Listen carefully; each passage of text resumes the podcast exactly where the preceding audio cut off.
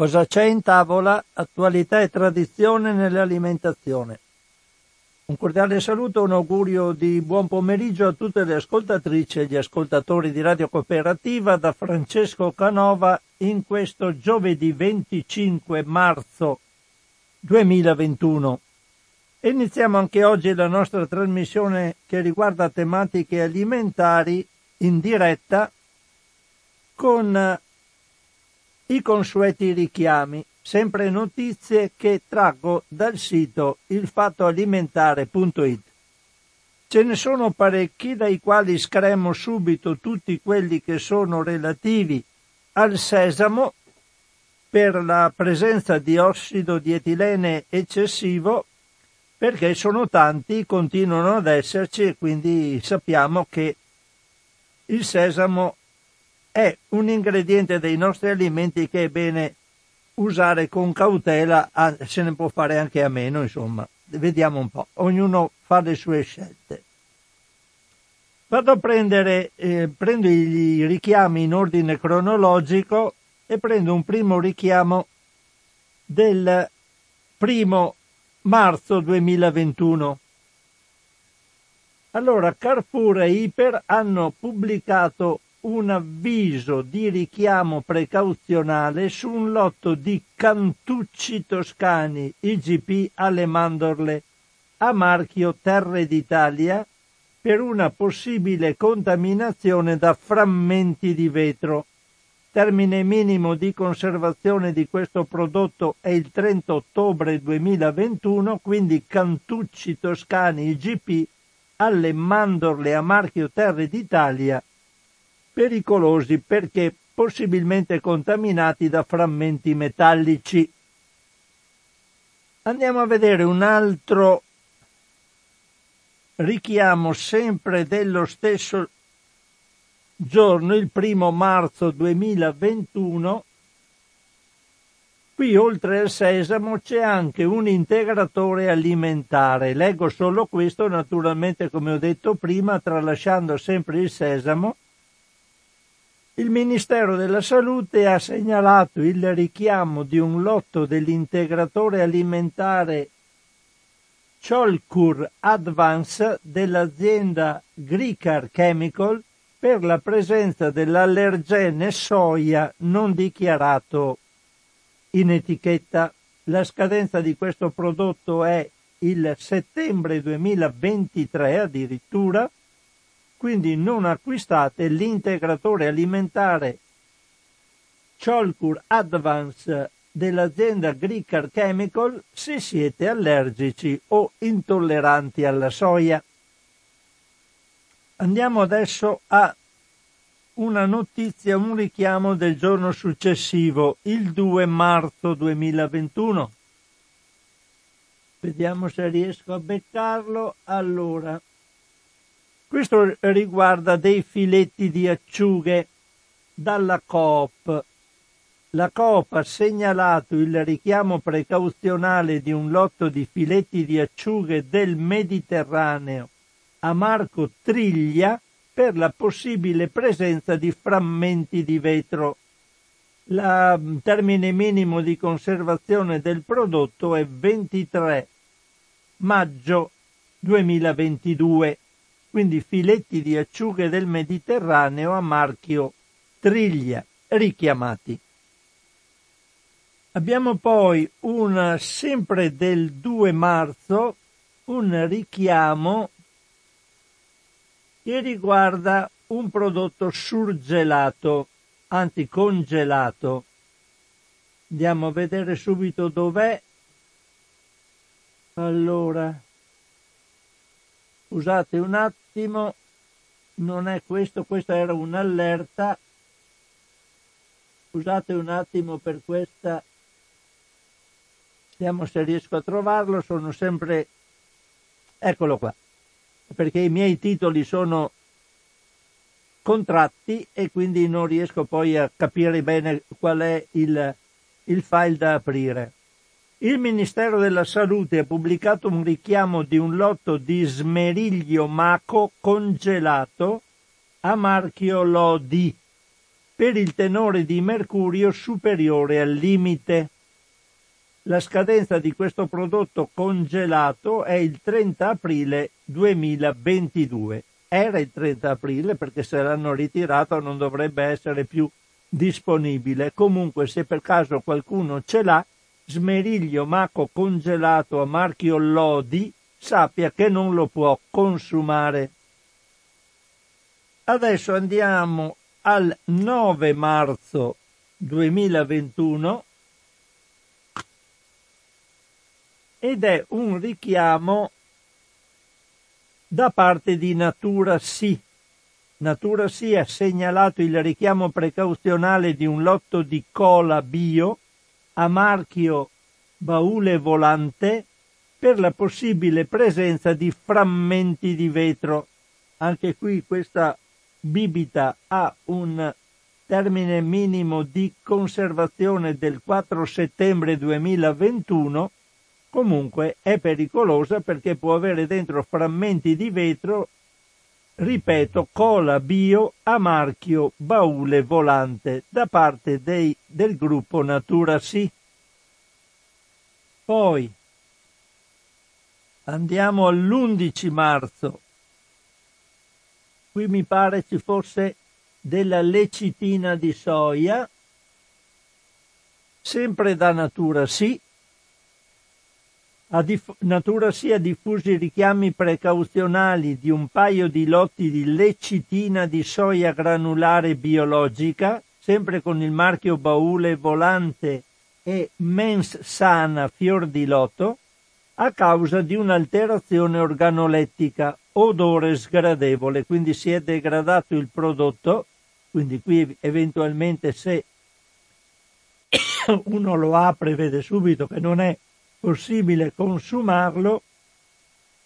Comunque i prodotti interessati sono venduti in barattoli da 250 grammi con termini minimi di conservazione 5 febbraio 22 il Mensana Fior di Loto e il 10 dicembre 2022 il prodotto da Baule Volante, quindi lecitina di soia granulare biologica.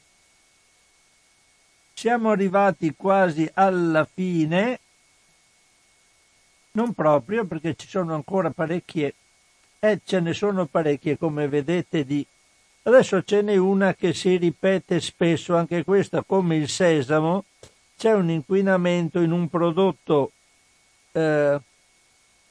alimentare. Il primo che trovo è del 12 marzo 2021. Allora, 12 marzo 2021 il Ministero della Salute ha diffuso un richiamo di alcuni lotti di misto frutti rossi 0,99 Manuzzi e di bacche di goji con i marchi Manuzzi e Manusol per il superamento dei limiti di sostanza attiva su di carbofuran segnalato dal fornitore della materia prima. Quindi c'è un composto probabilmente applicato a questi prodotti, ai frutti rossi e alle bacche di goji, del carbofuran in eccesso. Qui ci sono parecchi lotti sono tanti i lotti e sono tanti i termini minimi di conservazione. Il primo è il 31 marzo 2021, ma altri sono 31 maggio 2021, si va fino al 31, sì, sono vari più o meno marzo-maggio 2021. Quindi lotti di misto frutti rossi Manuzzi e bacche di goji con i marchi Manuzzi e Manusol. Questi qua ce ne sono parecchi qua, neanche di questi leggo più. Sulle bacche di goji e i frutti rossi, perché tutti i richiami sono in giorni successivi e sempre per superamento dei limiti di questa sostanza attiva carbofuran. Vado adesso a leggere qualcosa ce ne sono ancora due, tre. Uno riguarda, è del 22 marzo 2021, di questo mi pare fossimo proprio al limite del periodo interessato, perché poi c'è la scadenza del prodotto, 22 marzo 2021, e riguarda delle salsicce. Il Ministero della Salute ha pubblicato gli avvisi di richiamo precauzionale di un lotto di salsicce, salsicce mignon, salsicce piccanti e salsicce pastin in pasta del salumificio Coletti Pierino e C per la presenza di salmonella in una unità campionaria su 5. Quindi su 5 campioni ne hanno trovato uno positivo per salmonella. Quindi li hanno richiamati precauzionalmente tutti quanti, di questi molti sono già scaduti, ci sono solo dei prodotti mantenuti sotto vuoto che hanno la data di scadenza 31 marzo 2021, quindi a breve. Comunque io lo dico lo stesso, si tratta di prodotti vari, salsicce, salsicce mignon, piccanti e pastini in pasta del salumificio Coletti Pierino e C. Andiamo poi a vedere quest'ultimo richiamo del 23, vediamo se ce ne sono due. No, uno è un richiamo, uno è un avviso di sicurezza. Allora, il richiamo del 23 marzo 2021 riguarda delle barrette. Allora, Coop, Carrefour e il Ministero della Salute hanno diffuso l'avviso di richiamo di due lotti di barrette Raubar riso e zenzero al limone a marchio Cerealbio per contenuto di ossido di etilene superiore ai limiti di legge, probabilmente sullo zenzero. Qui vedete l'ossido di etilene evidentemente è applicato su prodotti vari, oltre che sul sesamo lo troviamo anche sullo zenzero e conseguentemente in queste barrette che lo zenzero contengono. Dunque lotti di barrette Raubar riso e zenzero al limone a marchio Cerealbio. L'avviso di sicurezza invece è pubblicato dal Ministero della Salute, quindi non è un richiamo ma un avviso di sicurezza in seguito alla segnalazione da parte dei NAS di una lamentela di un consumatore che ha riguardato il riscontro di un frammento di vetro nell'omogeneizzato al gusto mela ananas della Mellin, confezione in vetro da 100 grammi. Qui c'è il lotto, questo lo leggo, 01600021, termine minimo di conservazione il 24 settembre 2022. Naturalmente il Ministero ha dato l'avviso di sicurezza alimentare per questa denuncia e naturalmente sta attuando accertamenti per capire se si tratta di una problematica che interessa tutto il lotto oppure se era un caso specifico singolo. Lasciamo al Ministero condurre propriamente le indagini. Qui sono finiti questi molteplici richiami, come vedete sono tanti, e io volevo leggervi, avevo già preso in considerazione in questa trasmissione le problematiche relative all'influenza aviaria. Sapete che noi parliamo di coronavirus, però anche l'influenza aviaria è un grosso problema, si sta diffondendo ovunque. C'è una notizia del 3 marzo 2021 che dice essere in espansione l'influenza aviaria in tutta l'Europa, però soprattutto in Francia. Però vi leggo su questo era un articolo successivo all'articolo principale che voglio prendere in considerazione, che è invece del 25 febbraio 2021, che parla estesamente di questo problema. Allora devo andare a beccare il mese di febbraio nel giorno del 25 febbraio. Questo è un articolo a firma di Agnese Codignola, la quale dice: alla fine, dopo mesi di continui focolai in tutta Europa e contemporaneamente in Asia, e nonostante la soppressione di milioni di volatili, è avvenuto quello che si temeva. Si sono verificati i primi contagi umani di influenza aviaria del ceppo H5N8.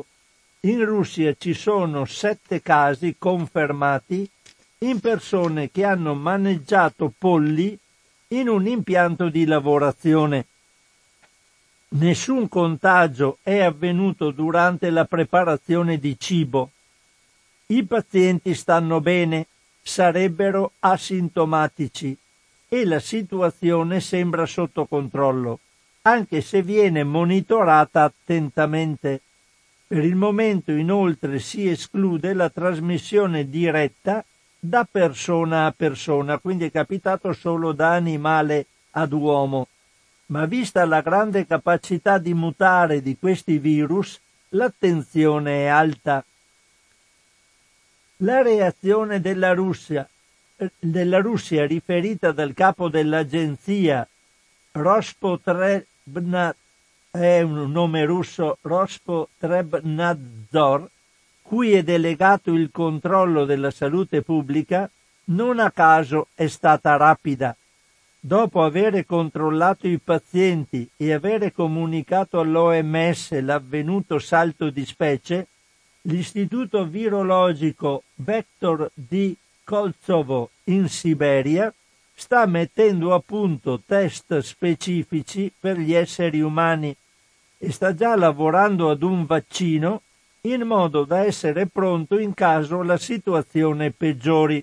Quindi cautelativamente, visto che il virus è saltato all'uomo e l'uomo l'ha beccato, si è infettato, adesso immediatamente hanno informato l'OMS della cosa, probabilmente mettendo a disposizione la tipologia di virus, e stanno già lavorando per approntare un vaccino. La crisi dell'influenza aviaria, che in alcuni paesi asiatici si somma a quella della peste suina africana, sta comunque avendo ripercussioni in Europa. I problemi nascono dal fatto che l'aviaria ha colpito in modo grave in Polonia, il primo paese a livello continentale per produzione di pollame. Nonostante la soppressione di 5 milioni di volatili, non è stato possibile eliminare del tutto i focolai e ne sono risultate conseguenze negative nel mercato delle uova, con aumenti di prezzo all'ingrosso anche del 20% nel paese, quindi in Polonia, e di entità solo di poco inferiori in Germania, in Francia e in altri paesi. Anche in Francia l'influenza aviaria ha fatto danni, soprattutto nel sud-est del paese.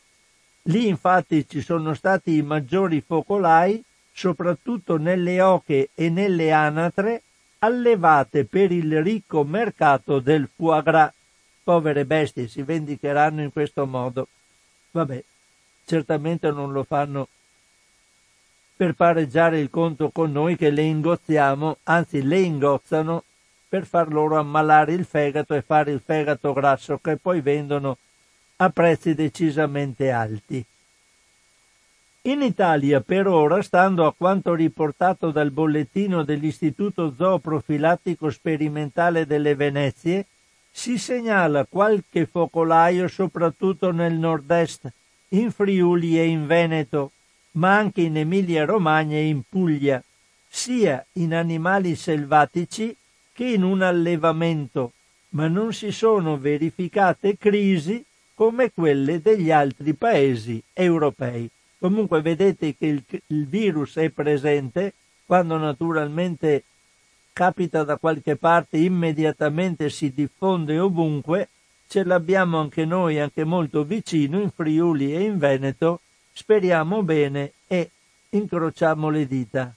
Altro virus che potrebbe darci preoccupazione. Come dicevo, questa è una notizia del 25 febbraio, poi c'era una puntualizzazione del 3 marzo dove diceva che l'espansione dell'aviaria diventa sempre più preoccupante nell'intera Europa e nello specifico in Francia. Questo è quanto. Poi ci sono cose da dire, parecchie. Una riguarda l'olio di palma. Sapete che l'olio di palma è un olio che sono paesi che lo producono prioritariamente, cercano di venderlo. È un olio utile dal punto di vista della maneggiabilità per fare prodotti di tipo diverso, è il componente, uno dei componenti principali della Nutella, e adesso l'olio di palma entra nel computo dell'attenzione per un'altra questione, con una notizia che è del 1 marzo. 1 marzo 2021, quindi passo al... eccolo qua. Cambio mese, torno a marzo. È un articolo a firma di Paola Emilia Cicerone. Cosa c'entra il burro? L'articolo era burro canadese e olio di palma. Dalle proteste sui social nasce un'indagine per approfondire la questione. Cosa c'entra il burro con l'olio di palma?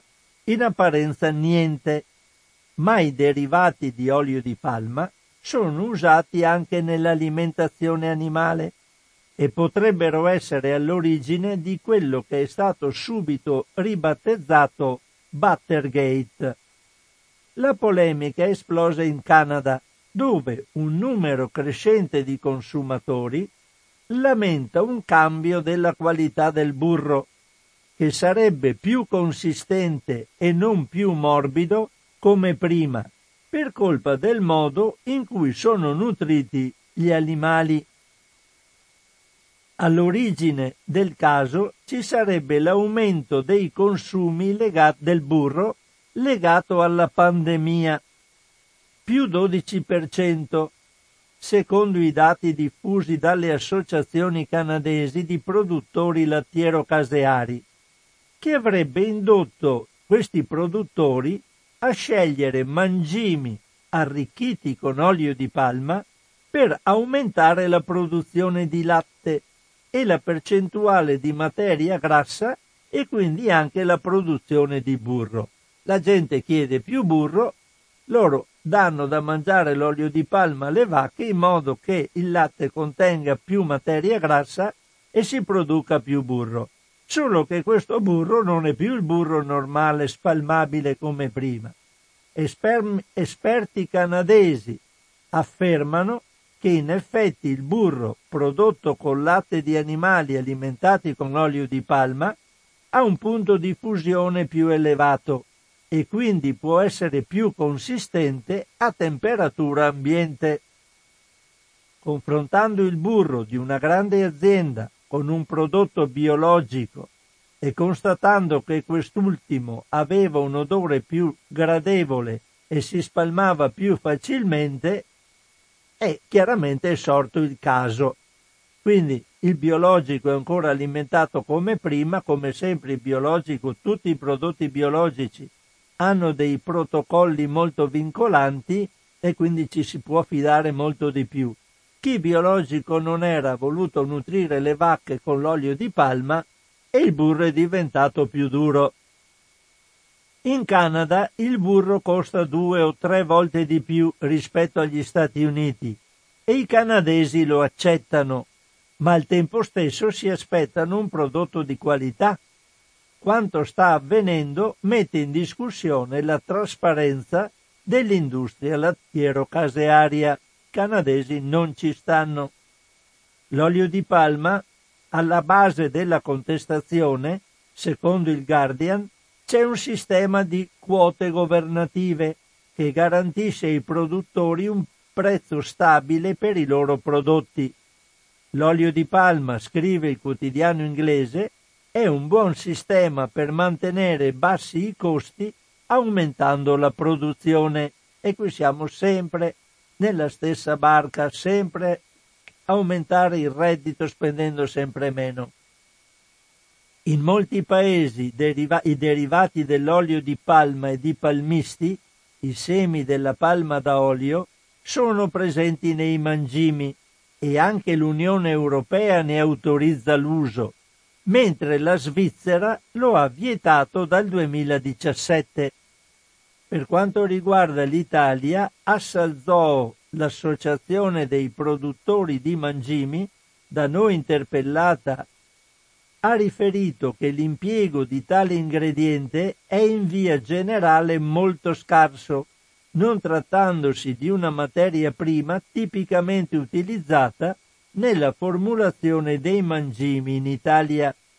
Anche se sono in vendita mangimi o integratori che contengono olio di palma destinati a bovini da carne e da latte, ma anche ad altri animali come suini o animali domestici.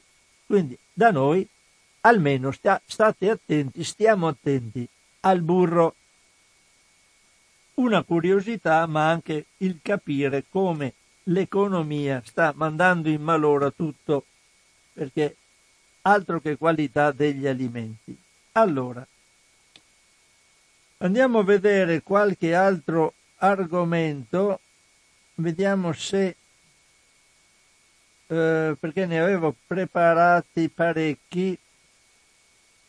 Vi leggo questo che potrebbe essere una cosa interessante, un articolo del 5 marzo, riguarda la fertilità maschile. Problema interessante perché di questo si parla poco, ma ci sono problemi di fertilità nei maschi abbastanza pregnanti.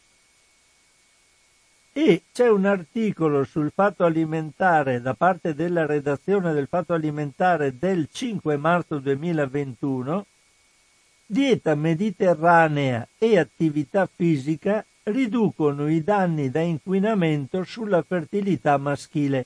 Quindi la fertilità maschile diminuisce a causa dell'inquinamento. E poi cerchiamo di correre ai rimedi. Allora si dice in questo articolo: un corretto stile di vita che comprenda dieta mediterranea e attività fisica regolare può migliorare la qualità del liquido seminale nei giovani maschi, anche se sono nati nelle aree più inquinate d'Italia. Ecco, ricordatevi di questa cosa perché, come dicevo prima, se ne parla poco. Ma il problema dell'infertilità nei ragazzi giovani, nei maschi giovani, è molto molto importante, sta crescendo molto. Quindi non rivelo un segreto, questo è dai risultati dei laboratori. Torno all'articolo, lo rivela lo studio FAST, Fertilità, Ambiente, Stili di Vita, finanziato dal Ministero della Salute all'ASL di Salerno e pubblicato sulla prestigiosa rivista European Urology Focus. Lo studio, che ha visto la partecipazione di un importante partenariato composto dall'Istituto Superiore di Sanità, Università di Brescia, Milano, Napoli, Federico II, CNR ed Enea, è il primo trial clinico mai realizzato al mondo sugli effetti della dieta mediterranea e dell'attività fisica sulla fertilità di maschi giovani in aree ad alto inquinamento. Il progetto, durato oltre 2 anni, è stato condotto in zone tra le più inquinate d'Italia e con indici più sfavorevoli di salute generale riproduttiva. L'area di Caffaro nel Bresciano, la Terra dei Fuochi in Campania e la Valle del Sacco nel Frusinate.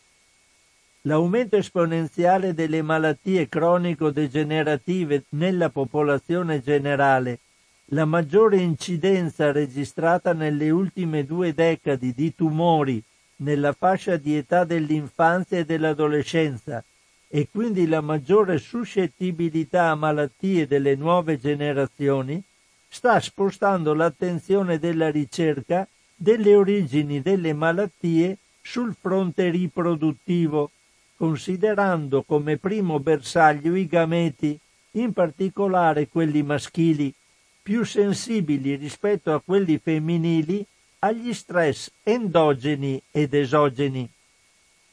Lo studio è stato condotto fra giovanissimi, 18-22 anni, proprio perché l'adolescenza è una fase particolarmente delicata, in cui è alta la plasticità psicobiologica e quindi più efficace dovrebbe essere l'intervento di protezione non solo della fertilità. È stato condotto su circa 8.000 ragazzi tra i 18 e i 22 anni e per i rigidi criteri di selezione ne sono stati poi selezionati circa 600, arrivati successivamente a 344 soggetti, tutti sani, normopeso, non fumatori, non bevitori abituali.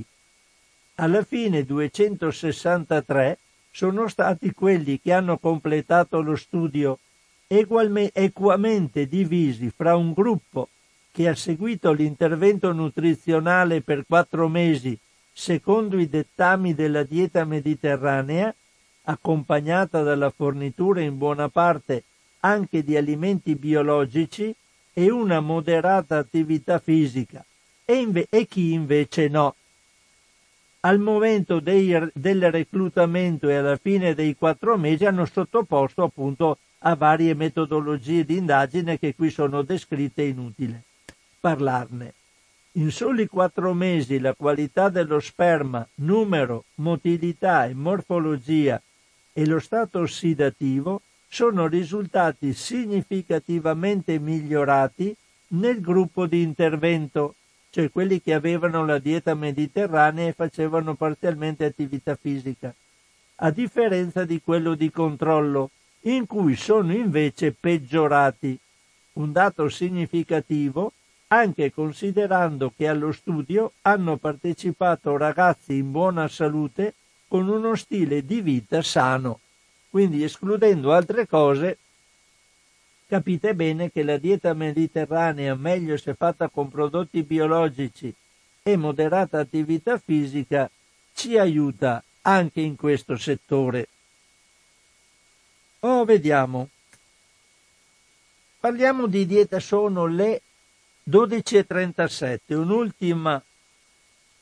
Un'ultima notizia prima e dopo le telefonate. Allora, una dieta vegana negativa per le ossa. Adesso andiamo a una notizia del 9 marzo 2021 e dopo vorrei darvene un'altra prima delle telefonate. Andiamo a vedere questa della dieta vegana intanto e dopo un'altra solo prima delle telefonate, perché è una notizia che ho trovato sia sul Fatto Quotidiano ma anche su questo. Stanno capitando delle strane cose nei nostri apparati governativi, ma non proprio di governo, di sottogoverno, quelli che agiscono un po' nell'ombra. Ma intanto vediamo la dieta vegana. C'è uno studio del BfR e l'articolo è di Agnese Codignola. La dieta vegana può avere conseguenze negative sulle ossa. Lo si vede analizzando sia la loro densità sia la presenza di alcuni marcatori specifici associati a un buono stato nutrizionale e di salute ossea che sono stati misurati nel sangue e nelle urine di chi segue appunto la dieta vegana.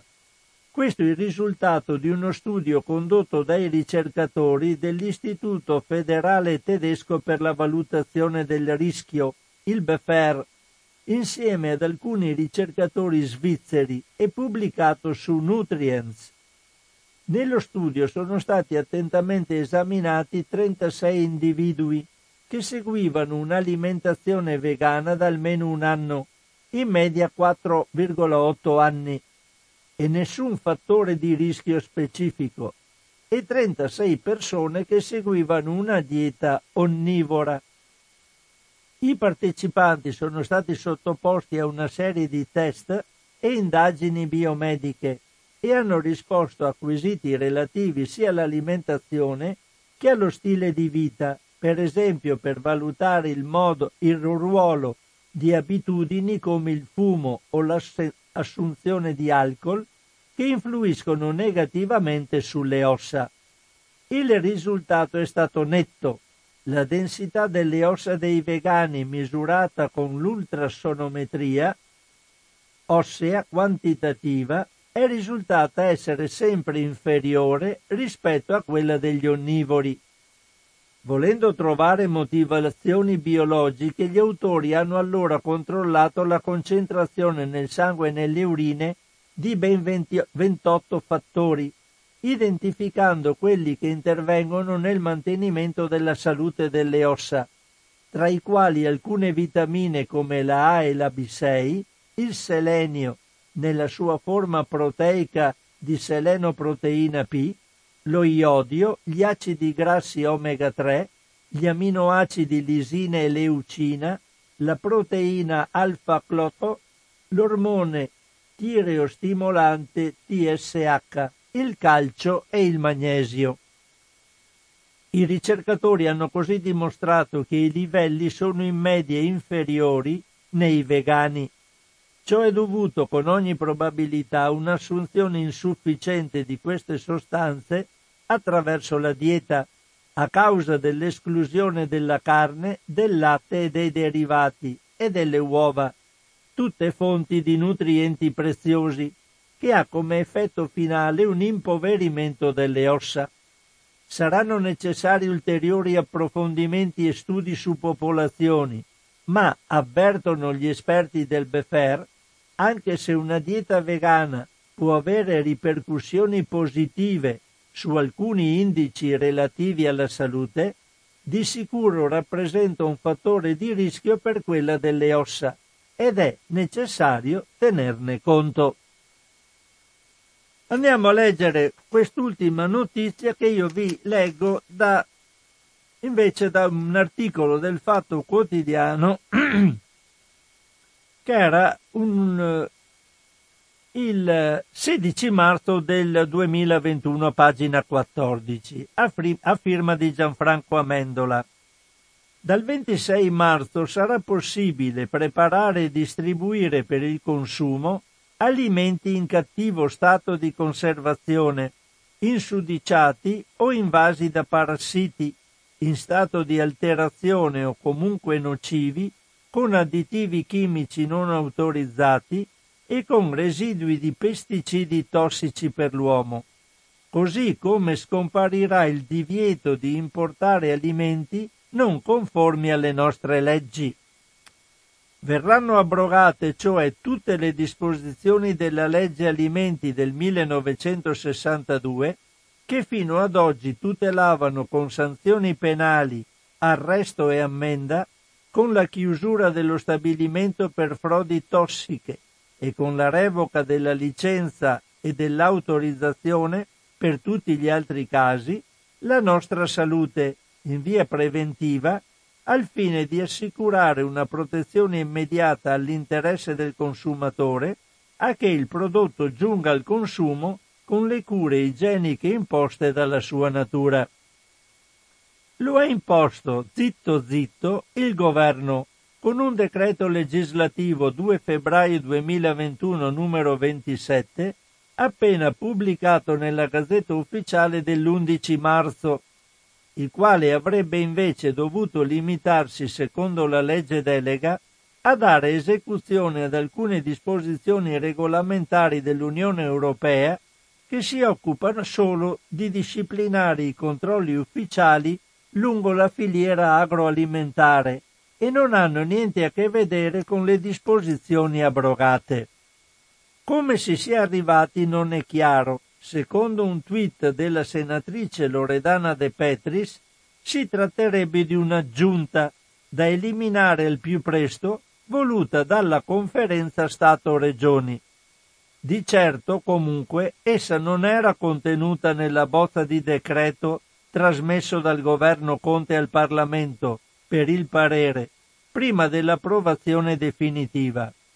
Probabilmente non ne sapeva niente neppure il nuovo ministro per le politiche agricole, alimentari e forestali, Stefano Patuanelli, il quale 2 giorni prima della pubblicazione del decreto, il 9 marzo, illustrando alla Commissione Agricoltura del Senato le linee programmatiche del governo Draghi, si è impegnato, tra l'altro, eccetera, per la difesa delle produzioni agroalimentari, ha fatto un bel discorso di difesa per la tutela dei consumatori.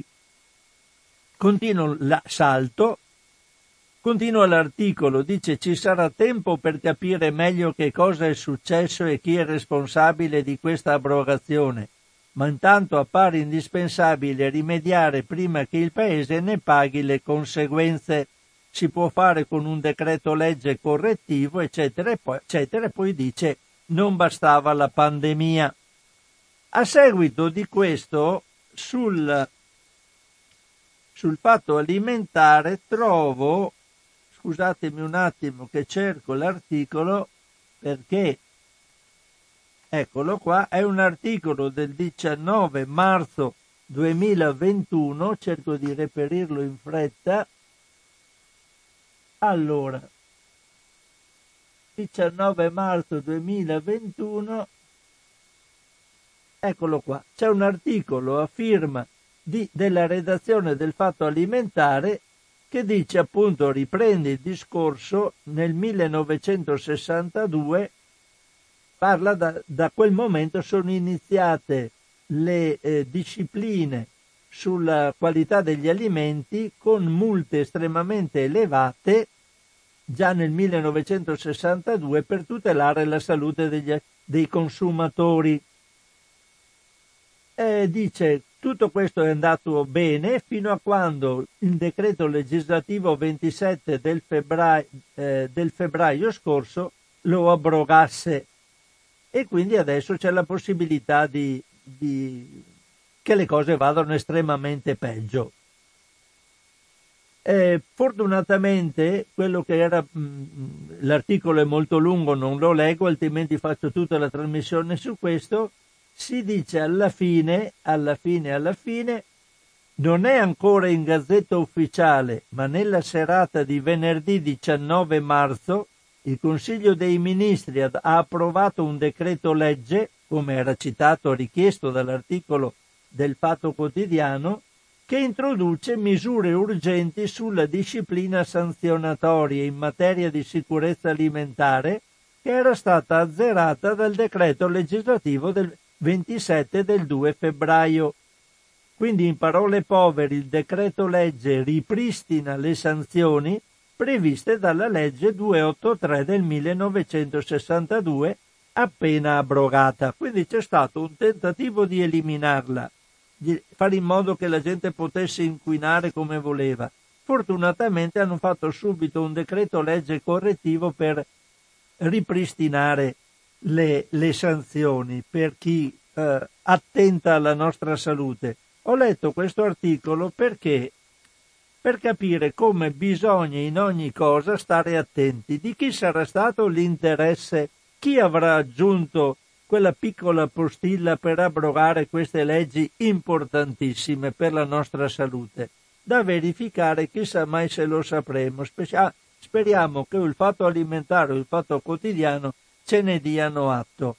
In questo momento attivo la linea telefonica, sono le 12:48 e quindi sono a disposizione allo 049 880 90 20 per ricevere, se lo volete, se lo desiderate, le vostre telefonate. In alternativa vado avanti con le letture dei miei degli articoli che avevo preparato. Allora, qui ci sono delle... vediamo un po', cosa potrei leggere.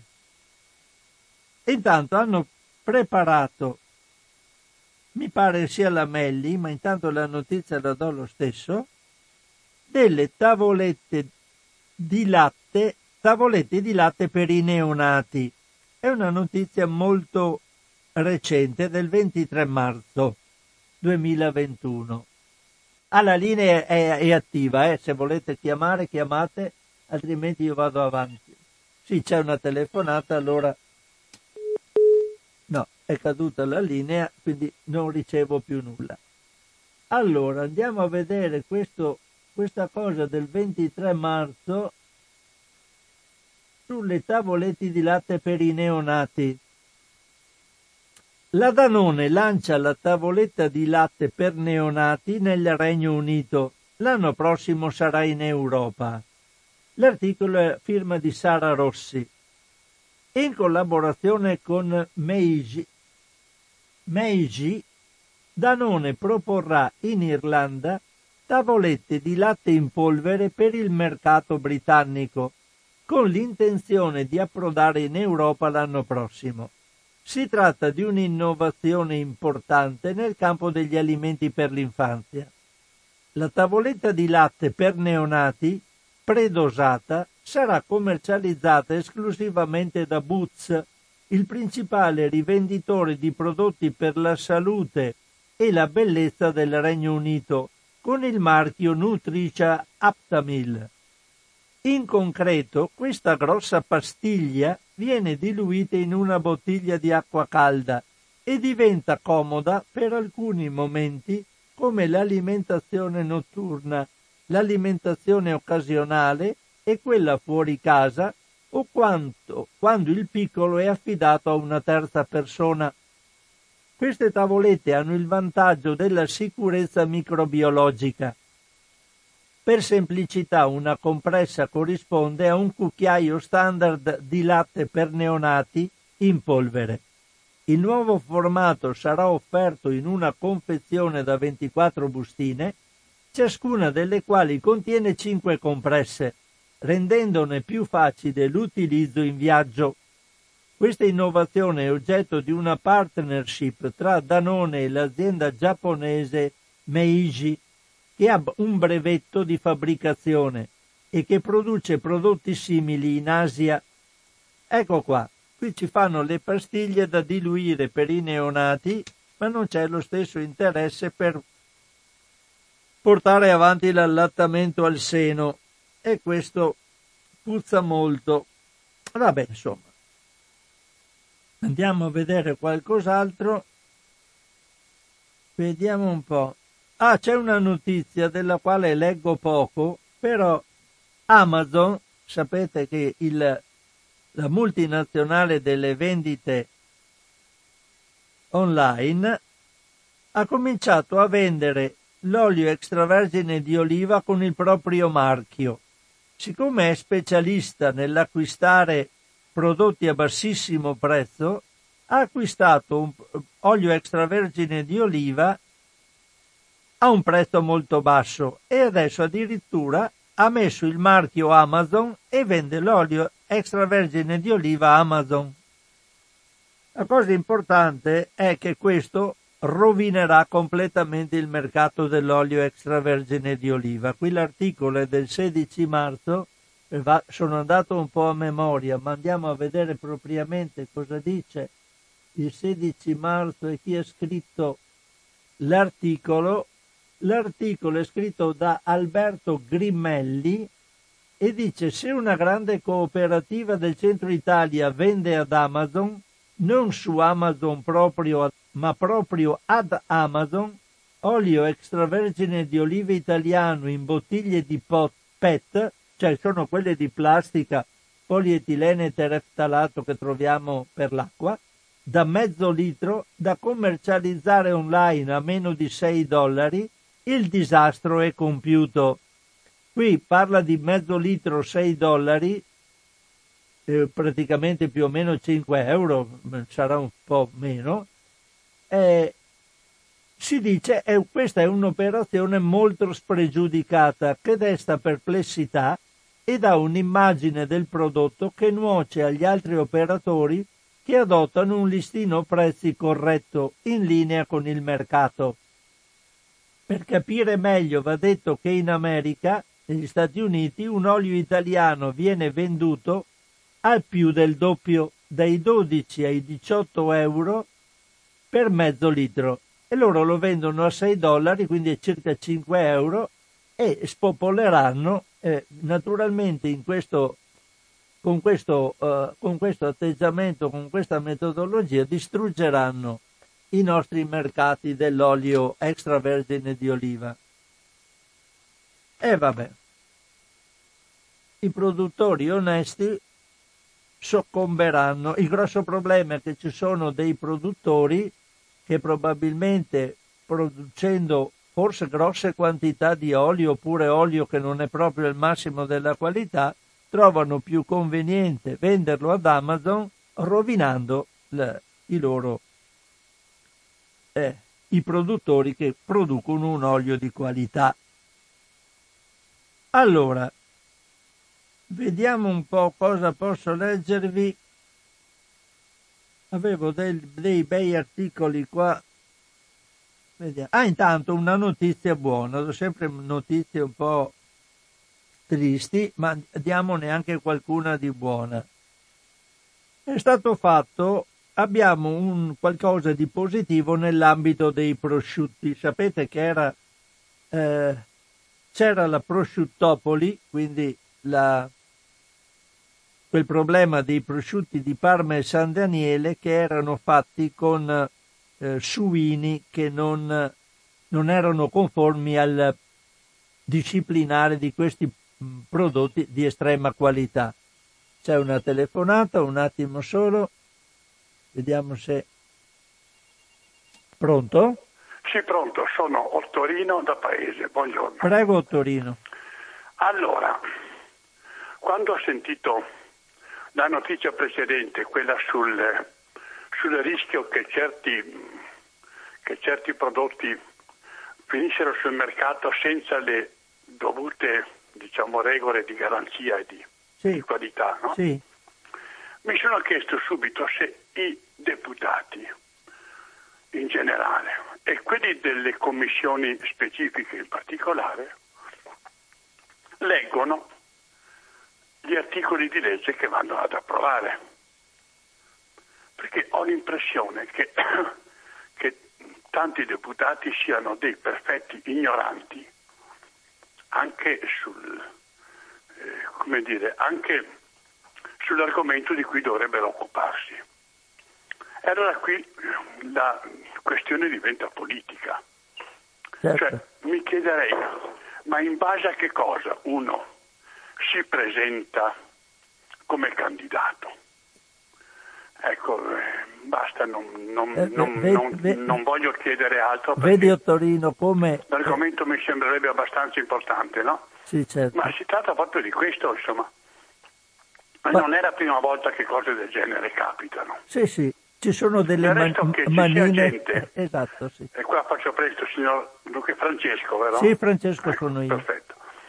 Che ci sia gente che poi passa da un ministero all'altro con un'estrema disinvoltura. Bravo, sì. Che ci sia gente anche in Parlamento ignorante come le talpe o come le galline. Vabbè, insomma, allora... Voglio dire, qua non si capisce più niente, insomma, ecco, per cui, perché le gaffe di tanti parlamentari sono state pubblicate recentemente, insomma, ecco. Allora, niente, non ho niente da aggiungere, ecco, ti ringrazio per quello che tu fai e quello che leggi, perché sono sempre molte cose molto importanti, e mi stupisce in un certo senso che questa tua trasmissione abbia, come dire, pochi interventi. Le trasmissioni dei giorni precedenti, di solito dove c'è Don Albino e magari dove parlano di politica, quindi allora lì tutti quanti pare che siano esperti. E vabbè, lasciamo stare, insomma, mi sento un po' mi sento un po' triste e ho il diritto di proclamarmi triste. E ti ringrazio di quello che fai. Ciao, arrivederci. Ciao Torino, grazie mille a te. No, beh, non è che... Albino tratta temi sempre molto interessanti. È che io cerco articoli che di solito non vengono posti all'attenzione delle persone. Quindi se non si correva al rimedio in fretta eravamo veramente fritti. Era il disastro. Pronto? Ciao Francesco, parla Marco. Ciao Marco. Allora, io ho ascoltato quello che ha detto l'ultimo ascoltatore. Torino, sì. Sì. Mi chiedo però se siano ignoranti oppure in cattiva fede, cioè facciano, perché bisognerebbe stanare queste persone che poi sì, fanno questi decreti legge e via dicendo, perché potrebbero essere anche appoggiate o percepiscono qualche interesse dalle multinazionali o da persone che hanno interesse che vengano incluse, perché non è la prima volta, anche non sul cibo, che certe leggi poi viene inserito qualcos'altro che viene a danneggiare sempre il cittadino. Per concludere, perché non la voglio tirare lunga, perché Amazon è l'olio, sì. Purtroppo sappiamo ormai che Amazon, non soltanto per quanto riguarda i lavoratori, agisce in una maniera poco etica, diciamo, perché poi alla fine cosa succede? Che sulla qualità io non discuto, perché non ho gli argomenti per poter dire se l'olio è di buona, media o cattiva qualità. Ovviamente credo che difficilmente si possa asserire, però cosa c'è? Che molta gente, anche se non lo fosse di buona qualità, vede il prezzo. Mi arriva a casa, ho il prezzo, e come succede sempre, magari le persone che non hanno le possibilità, attirati dal prezzo, sono sempre cercano insomma di risparmiare, perché certo, sappiamo, certo. Sappiamo le difficoltà in questo momento. Certo. E come dare torto a queste persone, dire, ma io se compro 12 bottiglie ho un risparmio di questo, di quello, purtroppo danneggia tutto il resto dell'economia e via dicendo. E qua io concludo, perché alla fine non so, anche tornando al discorso dei parlamentari dell'Unione Europea, perché non faccia pagare le tasse ad Amazon come dovrebbe essere nel paese cui opera, e qua c'è sempre un punto di domanda mio, ma perché sorvolano su queste cose? Perché se ne parla e poi non si fa mai nulla? Ciao caro, ciao Marco. Carissimo, ciao Marco, grazie mille a te, anche a te della tua telefonata. Volevo adesso, sono a 12:02, 1:02, no, c'è un'altra telefonata. Pronto? Salve, ciao, sono Piero Padova. Ciao Piero. Fantastica trasmissione, mi sono incantato ad ascoltarti e sono d'accordo anche con quelli che ha telefonato, come non esserlo. La considerazione mia, ti ricordi quando in Parlamento c'era la Ferrarini? No. Te la ricordi? No. Era quella dell'azienda del prosciutto, no? No. La quale poi ha dovuto andarsene, anche perché il discorso favoritismico col moroso, cioè sono venuti fuori anche problemi, e la quale candidamente diceva che quella storia che il prosciutto italiano arrivava tutto dall'estero, specialmente dalla Turchia, e diceva ma se qua non produce il 70% lo importiamo, però basta che poi viene lavorato qui, perciò è prosciutto italiano. E poi io ho sentito delle telefonate di notte su delle radio, persone che sentivi proprio che in modo diretto, spontaneo e incazzato dicevano: in Turchia i maiali sono su dei capannoni piano terra, dove negli altri due piani ci sono, e i tre piani, polli, poi tacchini e tutto quello che è escrementi di questi allevamenti, mangiano i maiali. Se poi questo non basta, arrivano anche gli scarti industriali, perché sai benissimo che i maiali mangiano anche una scarpa, mangiano anche il vetro, sai, sì. Sapevi? No, chiedo. No, il vetro non lo sapevo. Allora io ho parlato con dei contadini, ma gente, sai, che proprio non ha nessun interesse a fare delle sparate. E ho detto, ho visto il maiale del vero quando chiga fame, vetro frantumato chiaramente. Ma anche, insomma, mangiano tutto. E chiaramente noi italiani, diciamocela, siccome siamo un popolo di traditori, di poveracci, odiamo tutti la guerra, però non dobbiamo mai iniziare la guerra con uno e finire, cioè, non è che ci siamo arresi o fatto, obbligato. Poi abbiamo questo sistema, sai, scusa, faccio una piccola parentesi, di creare le medaglie d'oro, non so, che i tre partigiani che in via Rasella sapeva benissimo chi copava 10 persone ogni tedesco, bisogna copare, mettere a bomba su 10 ragazzotti altoatesini giovani, e quando gli hanno detto venite fuori, loro se la sono svignata proprio da infami. No, non è vero questa cosa. Spiega, copà 300, cioè noi chiamo. Non è vera questa cosa. Tu, eh? Non è vera questa cosa. Beh, te l'ho detto a te perché magari così me la spieghi. I turchi, noi, ci odiano. Noi siamo sulle palle ai turchi, ai tedeschi. Questi, se in Germania ci possono mandare polvere, porcheria, allora basta prendere soldi, non gliene fotte niente dei controlli di questo e quant'altro. Il mio commento è questo: se è chiaro che le multinazionali ci danno sbobba, ci danno porcheria, allora basta di dire è il caso in che evade, o quello che vende, che ha botteghetta, che vende un po' di olio, che viene da Puglia e va, non deve pagare le tasse. Non gli dovete rompere le palle, lasciate che ci porti l'olio buono, lasciate che una ragazza si mette a fare della pasta tipo senatore Cappelli con la farina Petra, con la farina di quella sana, no, Barilla de merda, ma non fategli pagare le tasse, non dire allora è un caso. No, i ragazzi d'oggi senza lavoro. Piero, ti ringrazio, però non ti permetto di usare parole così nei confronti di altre persone, mi dispiace. Però perlomeno senti la genuinità, non solo... lo so, la genuinità devi esprimere in modo diverso. Allora, dobbiamo giocare quei giochi va bene, cerca di imparare un po' anche l'educazione nei confronti delle persone, dai.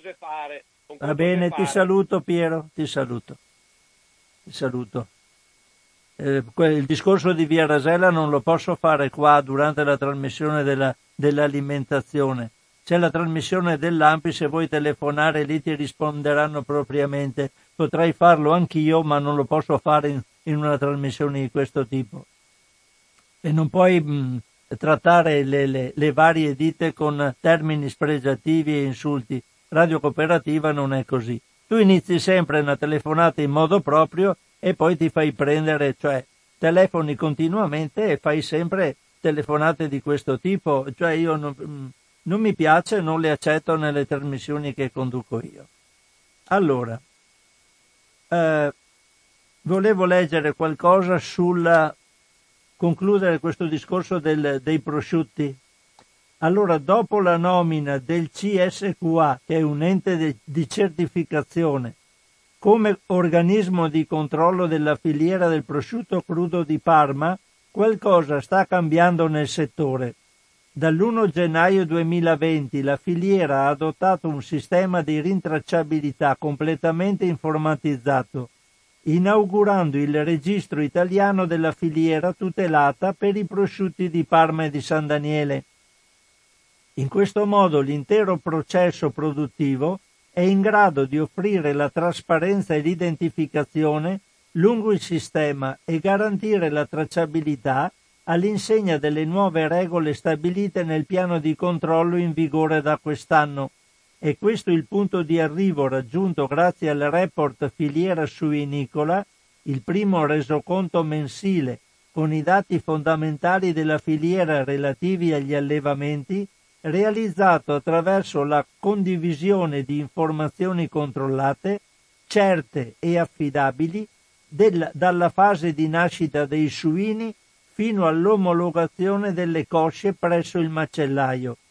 Il progetto si è concretizzato grazie alla volontà dei consorzi di tutela, alla collaborazione di tutti gli operatori e delle associazioni che li rappresentano e alla cooperazione fra gli enti di certificazione CSQA per il prosciutto di Parma e IFCQ per il prosciutto di San Daniele.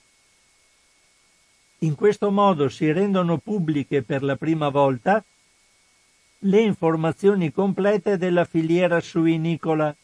Si tratta di un atto di trasparenza verso il consumatore, reso possibile dall'adozione del nuovo piano dei controlli approvato dal Ministero delle Politiche Agricole, Alimentari e Forestali.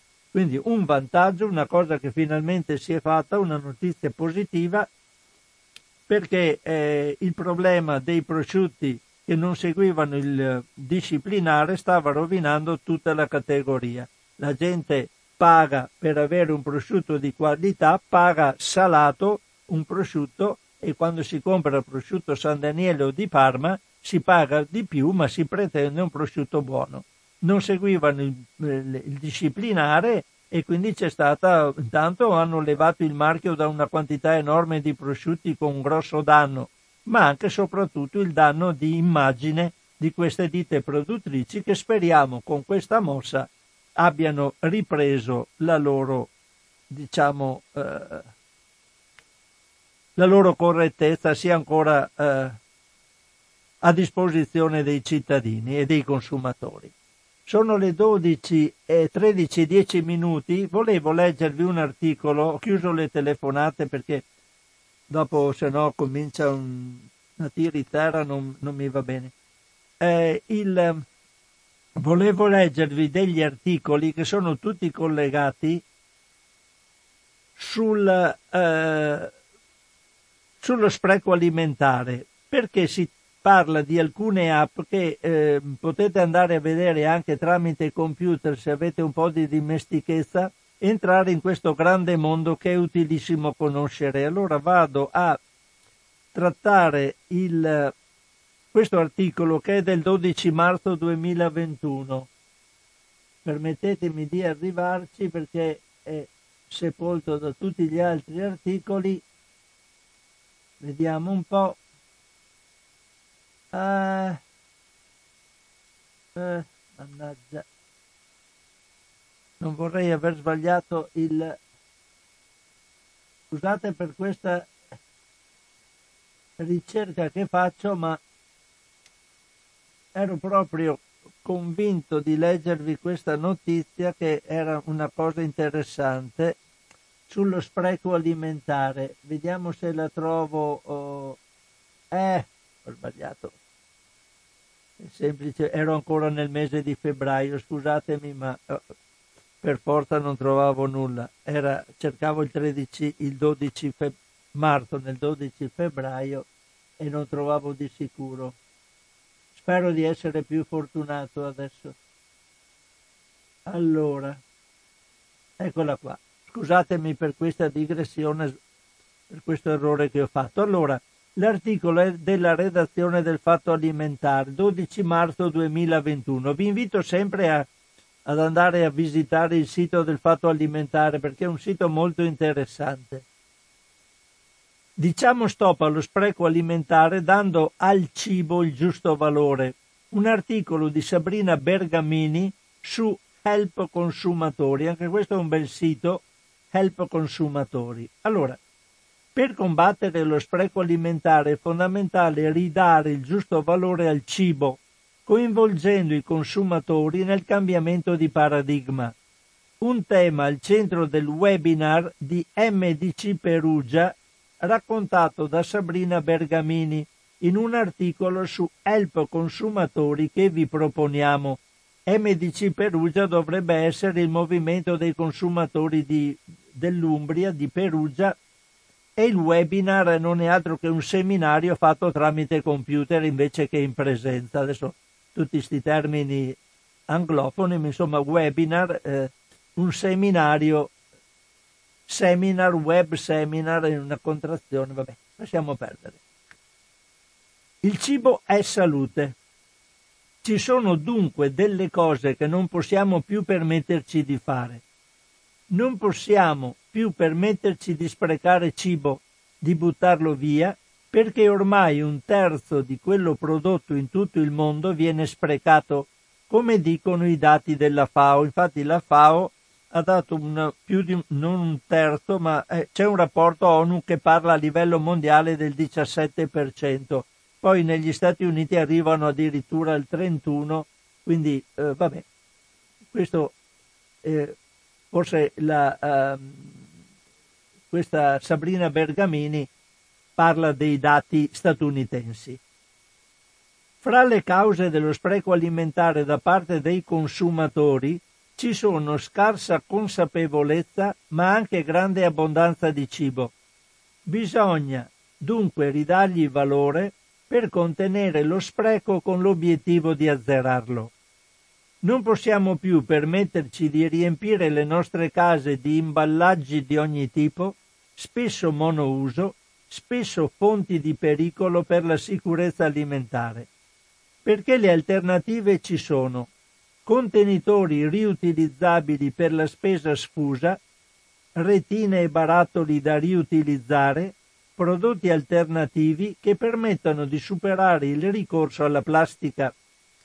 Packaging e spreco alimentare sono stati i due grandi temi approfonditi dal webinar Scarti alimentari, come ridurli e come gestirli, organizzato da MDC Perugia sabato 6 marzo nell'ambito del progetto Il cibo e salute, realizzato all'interno del programma generale di intervento della Regione Umbria con l'uso dei fondi MISE, cioè del Ministero dello Sviluppo Economico.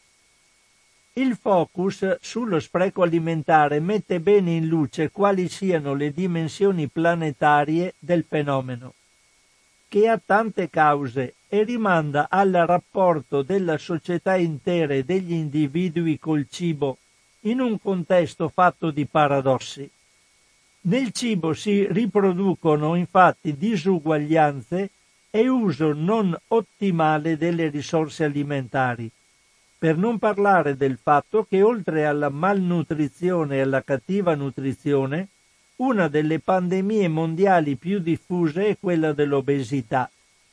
A fare il punto sullo spreco alimentare è stato, nell'ambito del webinar organizzato da MDC Perugia, penso sia appunto il movimento difesa del cittadino dell'Umbria in generale, qui di Perugia in particolare, il professor Luca Falasconi, Dipartimento di Scienze e Tecnologie Agroalimentari dell'Alma Mater Studiorum, Università di Bologna. La valorizzazione del cibo come salute si porta dietro il grande tema dello spreco alimentare. È un fenomeno che non ha una definizione univoca al mondo, ha detto il professor Falasconi, e chiama in causa il rapporto della società e delle persone col cibo, nonché i paradossi in cui si muove il cibo. Uno è fondato sulla disuguaglianza. Il 5% della popolazione mondiale usa un terzo delle risorse alimentari dell'intero pianeta. Pensate, il 5% della popolazione mondiale usa un terzo delle risorse alimentari dell'intero pianeta. Un altro riguarda il contrasto fra denutrizione e obesità, problema particolarmente sentito non solo in Italia, ma anche in paesi come Nigeria, Uganda, Messico, Egitto. Un altro ancora riguarda l'impiego non ottimale delle risorse alimentari. Un terzo della produzione alimentare vegetale del pianeta viene destinata all'allevamento animale, sottolinea Falasconi. Questo però porta a degli squilibri. Un ettaro di terreno coltivato a patate, racconta l'esperto, può sfamare 22 persone in un anno. Un ettaro di terreno a riso può sfamare 19 persone in un anno. Un ettaro coltivato a foraggio per allevare bovini oppure ovini può sfamare 1 o 2 persone in un anno. E dal 1967 ad oggi la produzione animale è esplosa. L'allevamento del pollame è aumentato del 700%, quello dei suini del 300%, quello di ovini e bovini del 200%. Altra distorsione deriva dalla produzione di biocarburanti. Un ettaro di terreno coltivato a mais può sfamare una persona per un anno o fare un pieno al serbatoio per una volta sola. Il cibo non è distribuito in modo equo. La FAO stima che 1/3 di quanto è prodotto al mondo venga sprecato. Lo spreco alimentare rimanda dunque, spiega Falasconi, all'insieme dei prodotti scartati o perduti lungo tutta la filiera agroalimentare. È tutto il cibo che ha perso valore commerciale ma non la caratteristica di cibo. Sono i prodotti utilizzabili ma non più vendibili, che perdono la caratteristica di merce ma non quella di alimento. A quanto ammonta dunque questo spreco? A livello planetario sono sprecati o persi il 30% del pesce, il 20% della carne, il 45% di frutta e verdura, il 30% dei cereali. Solo alla voce pesce è l'equivalente di 3 miliardi di salmoni. In Europa gli sprechi alimentari si concentrano per il 43% nel consumo domestico. In Italia si spreca qualcosa come 2,5 milioni di tonnellate di cibo a livello domestico. Le cause dello spreco alimentare sono molteplici, ma alcune colpiscono in modo particolare, anche per la loro diffusione a livello casalingo e domestico. C'è ad esempio l'assenza di consapevolezza dei consumatori che quando fanno la spesa evitano di comprare i prodotti con l'imballaggio rovinato. Sono prodotti che verranno buttati via dai punti vendita per il solo fatto di avere ad esempio il cartone di un rivestimento strappato. Altre cause, spiega Falasconi, sono la straordinaria abbondanza di cibo, la straordinaria accessibilità, la straordinaria economicità. Brutalmente possiamo permetterci di buttare via cibo. Allo stesso tempo possiamo anche invertire la rotta, almeno a livello di consumo domestico. È vero che il consumatore è la pecora nera dello spreco alimentare lungo la filiera, ma se tutti noi consumatori decidessimo di essere più attenti e ridurre a zero lo spreco, il 40% dello spreco alimentare verrebbe risolto. E questo dà un grande ruolo ai consumatori nella lotta allo spreco di cibo. L'imperativo è dunque uno: ridare valore al cibo. Le pratiche virtuose nella riduzione dello spreco non mancano, anche via app e con le nuove tecnologie. 2 su tutte. Una è quella dell'app Too Good To Go. È scritto To God To Go. Andate a cercarvela, potete scaricarvela sul telefono. Io sono andato a cercare Too Good To Go Padova e ci sono, adesso vi dico di cosa si tratta. Comunque per Padova e anche andando in internet trovate queste iniziative fantastiche che sono utilissime.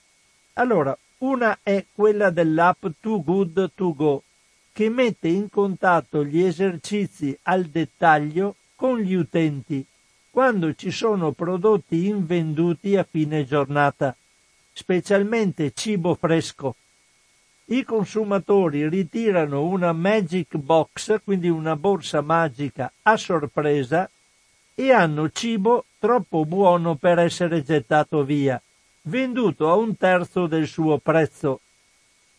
a livello globale è un'esperienza che ha permesso di salvare 50 milioni di pasti, 2 milioni in Italia. In pratica funziona così.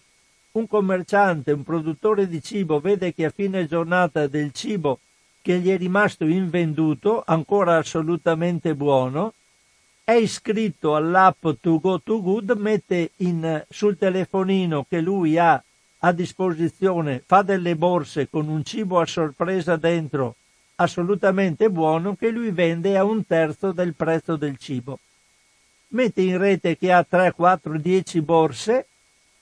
Chi ha quest'app come consumatore sa che in quel posto vicino a casa ci sono queste borse, va là, se le prende e paga, oppure paga con la carta di credito prima e va a ritirarle dopo. Ah sì, un cibo a sorpresa, però un cibo assolutamente buono da mangiare e pagato a 1/3 del prezzo.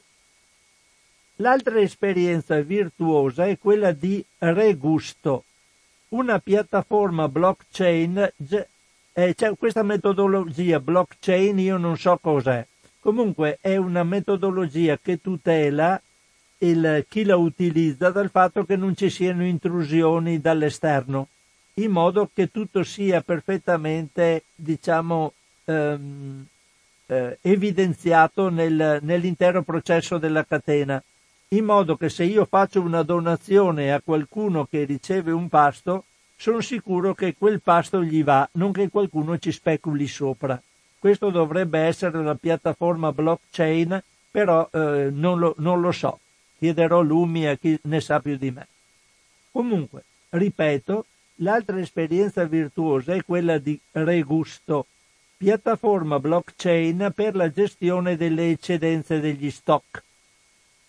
Attraverso Regusto le aziende possono vendere o donare i propri prodotti ad enti non profit e associazioni convenzionate. La piattaforma traccia le transazioni in blockchain e calcola la riduzione di impatto ambientale generata, nonché le persone raggiunte dai beni donati o venduti.